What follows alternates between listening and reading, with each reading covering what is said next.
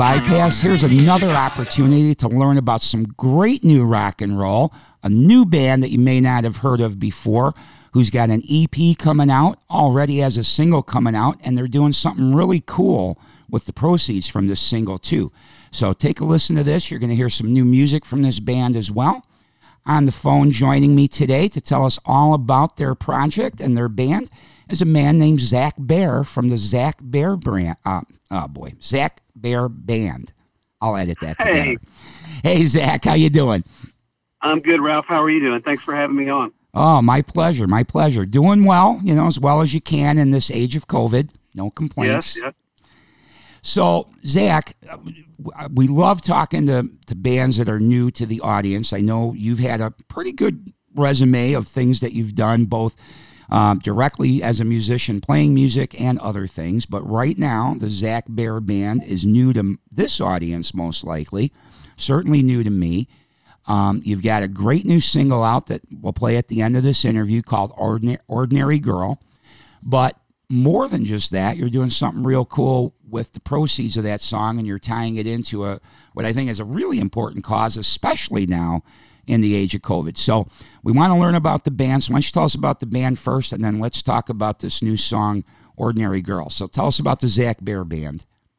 Absolutely. Well, thanks. Uh, thanks again for having me on. And uh, you know, the, this band, uh, it's relatively, it's a young band.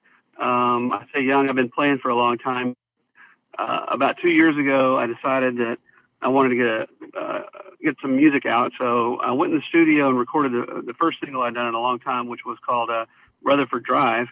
And during the course of that, um, I ended up meeting my, my bass player. His name is Daniel Dwight. And Daniel is uh, known as the, he, he was one of the founding members of the band Saving Abel. And we just hit it off. And from there, we decided to go ahead and start working on other tracks and ended up uh, recruiting um, a guitar player by the name of Jeff Cobble, and he's from the Memphis area as well. And Jeff has played in a couple of bands. Uh, and Ralph, you might have heard of um, uh, Medieval Steel, um, a band that's uh, Vaguely known- familiar. yeah, they're kind of an e- uh, epic rock band, but uh, Jeff was with that band for quite some time, and then we recruited a, a drummer, uh, Jeff Ward, and um, started playing little gigs and whatnot, and then ended up, you know, the pandemic hit, and I had several of these. Uh oh, Zach, you still there? You, you just dropped. I am. Okay, you're back. Uh, something, something just weird, something weird just happened. So, um, Oh, we lost you again, buddy.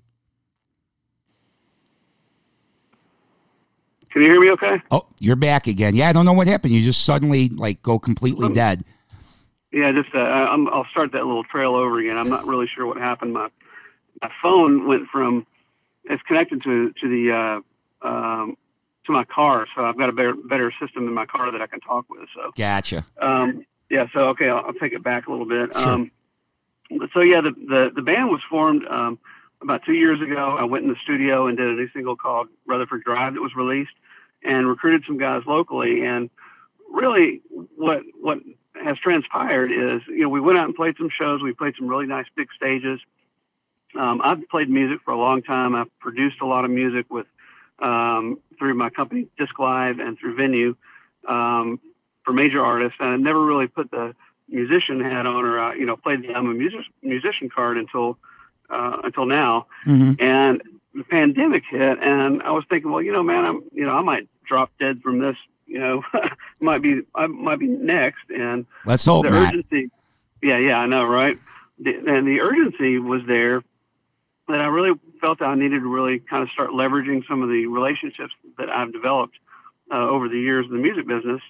Uh, so I called up um, a friend of mine, Skidd Mills, who's a producer. He's a Grammy-winning producer uh, who's done bands like Saving Abel and Pop, Pop Evil and Skillet and a bunch of other ones, and uh, ended up working with him in the studio uh, for the for this EP and for the single "Ordinary Girl," and then uh, went ahead and and had it mastered by a guy named uh, Brad uh, Blackwood, who is also a Grammy winner. He's done Evanescence and a bunch of other bands like that. But you know, long story short is that you know I, I felt like the time was really uh, now to get this out and get it done and get it, get it done right. And this time of year it's kind of weird um, in that uh, last year we lost a young woman that worked for me at, at one of my venues to suicide. Oh and, my. Uh, yeah, it, it, was nobody expected. It was really sad, and she was very very sweet, and um, ended up deciding to, as you mentioned, uh, donate the proceeds, uh, 20% of the proceeds from sales from Single Ordinary Girl, uh, to uh, the Ameri- uh, excuse me, American Foundation for Suicide Prevention, uh, as well as 20% of the EP as well.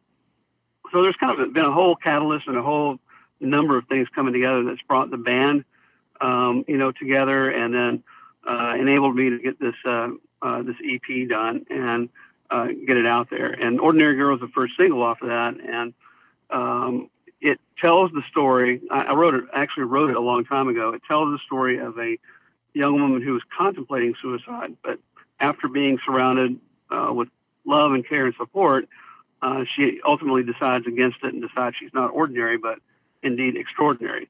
So the, nice. the song, uh, yeah, song carries a lot of weight for me and close to my heart. And um, uh, with National Suicide Prevention Month being in September, you know, we we really kind of want to put the focus on how much of a problem that suicide is, and just to be aware of um, people in your surroundings that may be suffering but not outwardly uh, emoting that. Sure. I don't know. That was kind of long and rambling, but no, um, but, no, I I get that. Suicide is such a tough topic. You know, um, I, I too lost someone to suicide many years ago, and ironically, his name was also Jeff Ward, and he was also a drummer here in Chicago. Oh wow, um, that's that's. It, it is kind of weird. When I saw your drummer was Jeff Ward, I was like, Oh my gosh, that is that's crazy. Yeah, Jeff Jeff played with a few bands um, here in Chicago. Um, none that you may have heard of. Hammer On was his biggest band, but then he did do some stuff with Ministry and the Revolting Cocks and oh, sure. stuff later on.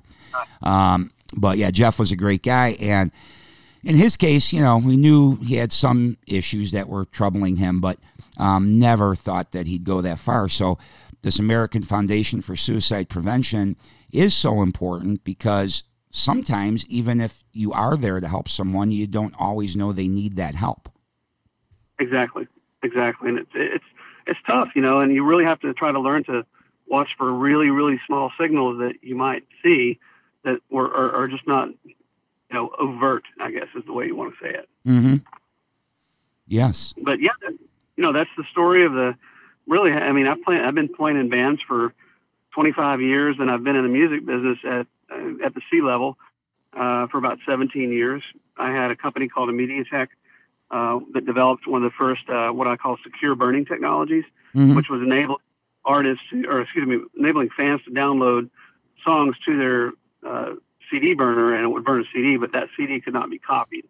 So the the record industry was really interested in that, and that's kind of how, kind of how I kind of broke into um, the industry itself. Um, and like yourself, I've always been an artist advocate, and you know have been focused on trying to create uh, new revenue streams for artists and trying to protect artists' rights through the use of technology.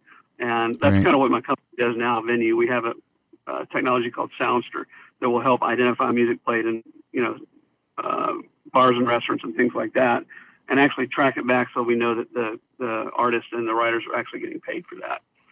Um, but that's kind of, you know, I've been in and around this business for a long time. I've produced live recordings for folks like Peter Frampton and Slash and Alter Bridge and um, Seether and, and, a little big line of other artists, right. uh, including Paul Rodgers, like you uh, mentioned earlier. Yes, I, uh, I have some of your product. That's awesome. That's awesome. I love it when I hear that too. Um, I, every now and then I, I, I, hear that and it makes me feel really good. um, it does, you know. It's like that's you know I love that business and being able to walk out with the show that you just heard in your hand is something else. Um, you know, but you know, go ahead. I, I would say I, I got to ask you a question about that. You know, I know we're we're we're here to focus on the band, but while you mentioned that technology, I, I was kidding um, with a friend of mine when I first got those Paul Rodgers recordings. I'm like, yeah, best sounding board tape I've ever heard. but but uh, but clearly it's got to be a different technology than a board tape, right? I mean, how how are Correct. you recording these shows? Yeah, so we actually do our own mix. Um, we work with the front of house engineer, and then sometimes we'll take a uh, a subset with uh, with stems from you know the different instrument groups like guitars, drums, vocals, and whatnot. Um, and sometimes we'll take uh, like in the instance of Peter Frampton, we took a full split multi-track mix and and uh, mixed it mixed it to his satisfaction.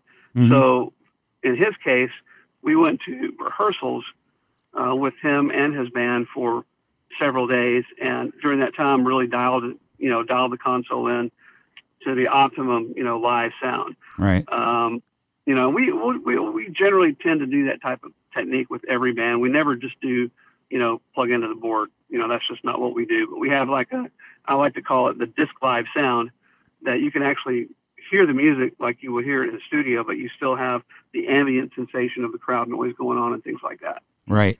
Right. Well, yeah, I, I, can attest to how great it sounds based on what I have of what you've done. But that that's what occurred to me when I was listening to it. I'm like, because I'm not up on all the modern ways you can record live shows nowadays with all these different types of devices that are available and everything. Oh, yeah. So I was like, man, I wonder, I do wonder how they did that. It's not a 24 track truck sitting out there, I don't think. So.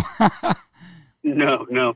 And back in the day, when we first started doing this around 2004, we did have a truck uh, that had the CD duplicators and things like that. But obviously, it's been able to, uh, uh, you know, shrink the size of the gear since then, and we can literally do our job with uh, a couple of small suitcase size, you know, uh, interfaces and pieces of gear rather than a whole truckload. So it's pretty cool. That that is very cool. And then one other thing that you mentioned um, a few minutes ago that caught my ear too. You know the that technology for having a CD be able to not be copied, right? That that you came up with. Yes. That does not seem to be in use today. Did, did why did that not catch on? So it, it's interesting. Um, about the time that we were developing this, we were really, really starting to get traction with it. Our first major artist that we did was uh, JC Chasez from the band NSYNC. Mm-hmm. Uh, he released a single with our technology, and we were really starting to get traction. And then iTunes came out, and when iTunes came out, the whole uh, methodology and um, I guess the, the methodology and the, the, the ideas surrounding DRM uh, changed. Um, and at that point in time, we were like, well, what are we going to do? Because, you know, Apple's so big and they have this new technology and you can, you know, copy the song four times or whatever, blah, blah, blah. Right. Um, that's when we decided to pivot because the entire industry in the next couple of years after that started to change their philosophy in that, you know, look, there's always going to be somebody that's going to steal this but people are going to pay for a quality product um, that they don't have, you know, some kind of a crappy recording that was downloaded and and ripped, and you know, you have no idea, you know, anything about the track. Right. Uh, so we pivoted and acquired the original Disc Live at that point in time, and started going going out with bands like the Pixies and uh, Billy Idol and a few others, and generating this other revenue stream. So you know, it, it, it was a the timing was just probably not really good for that original product. Mm-hmm. Um, uh, you know, Apple comes out and they crush everything. So there right. you go. Interesting. Yeah, I wondered about that because it always bothers me. You know, I, I, I, I, never minded back in the old album and cassette tape, cassette tape days. I never minded recording a copy onto cassette to pop into my car. But yep, yep. when I would have friends that liked an album, I'd be like, cool.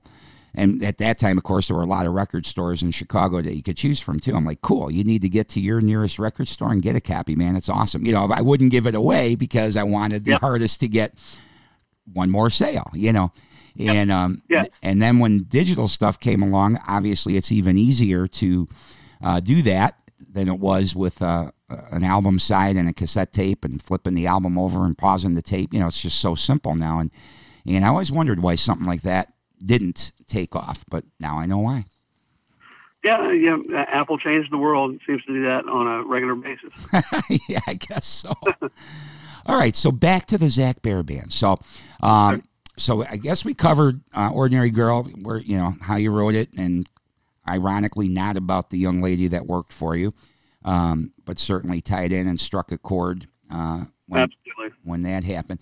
And then um, you got what four four more tracks are going to be in addition to that on as part of the CD that's coming out on Tuesday.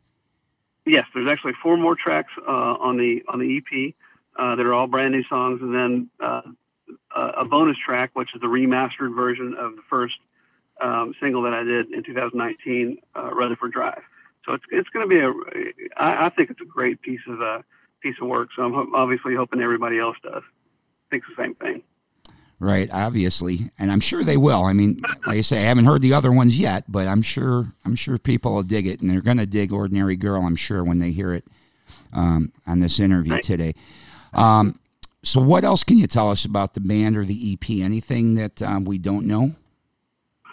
Uh, not probably not a whole lot. I mean, I, you know, I think this is the it's really the first recording I've done in a long time. Uh, other than Rutherford Drive, I haven't put any new music out in quite some time, and um, I think that the production quality and the writing and the arrangements on these songs are, you know, probably the best that I've done uh, done yet. I mean, I've, I've got a few songs that I've put out a number of years ago that are pretty good, but this takes it to a whole new level. So I'm really proud of it. And um, you know, the songs on the on the disc, they all have uh, meaning to them. Uh, for example, there's a song on the EP called "Fight."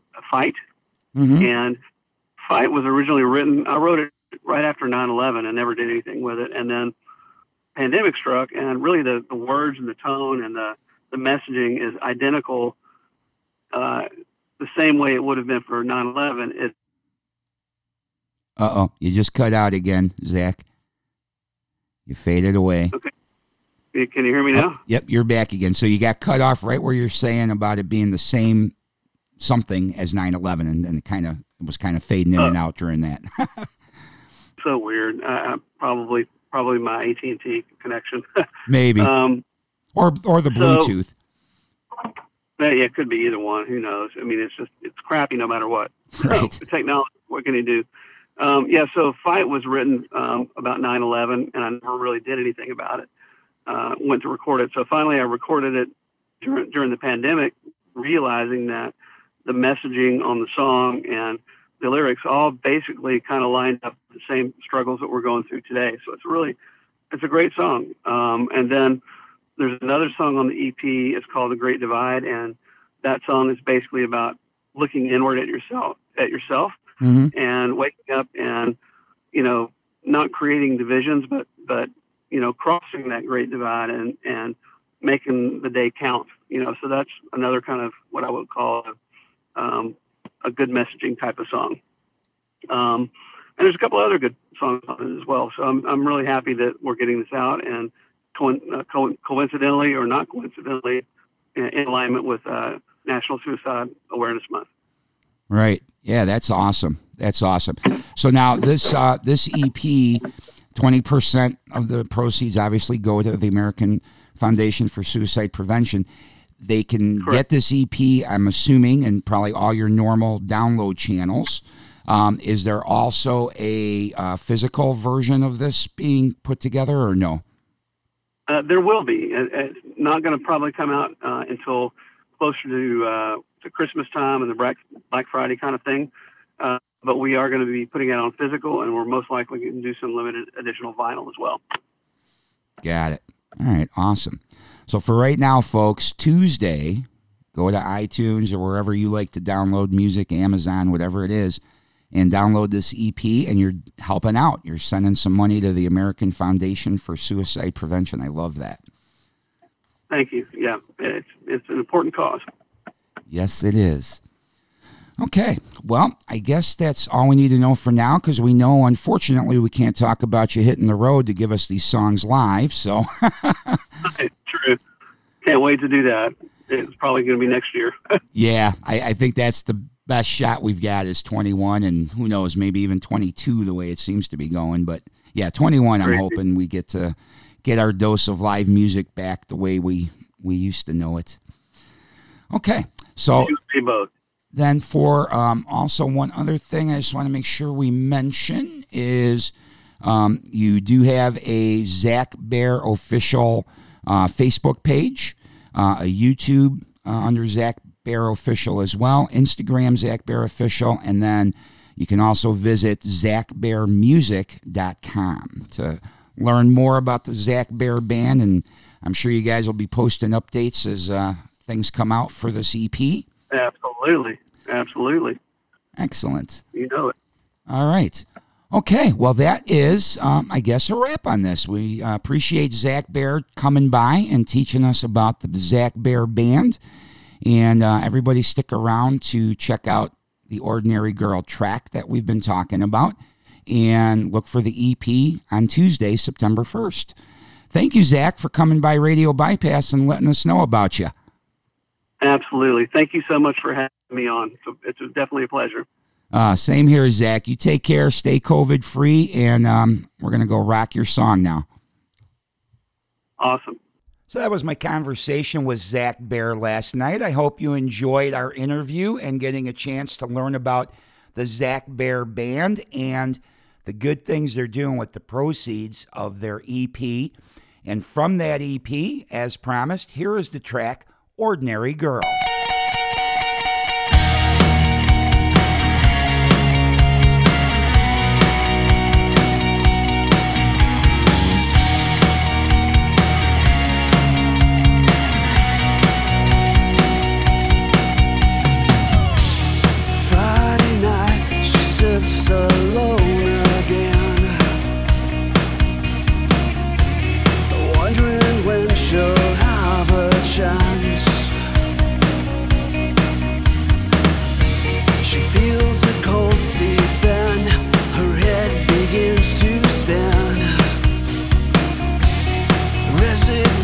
emotion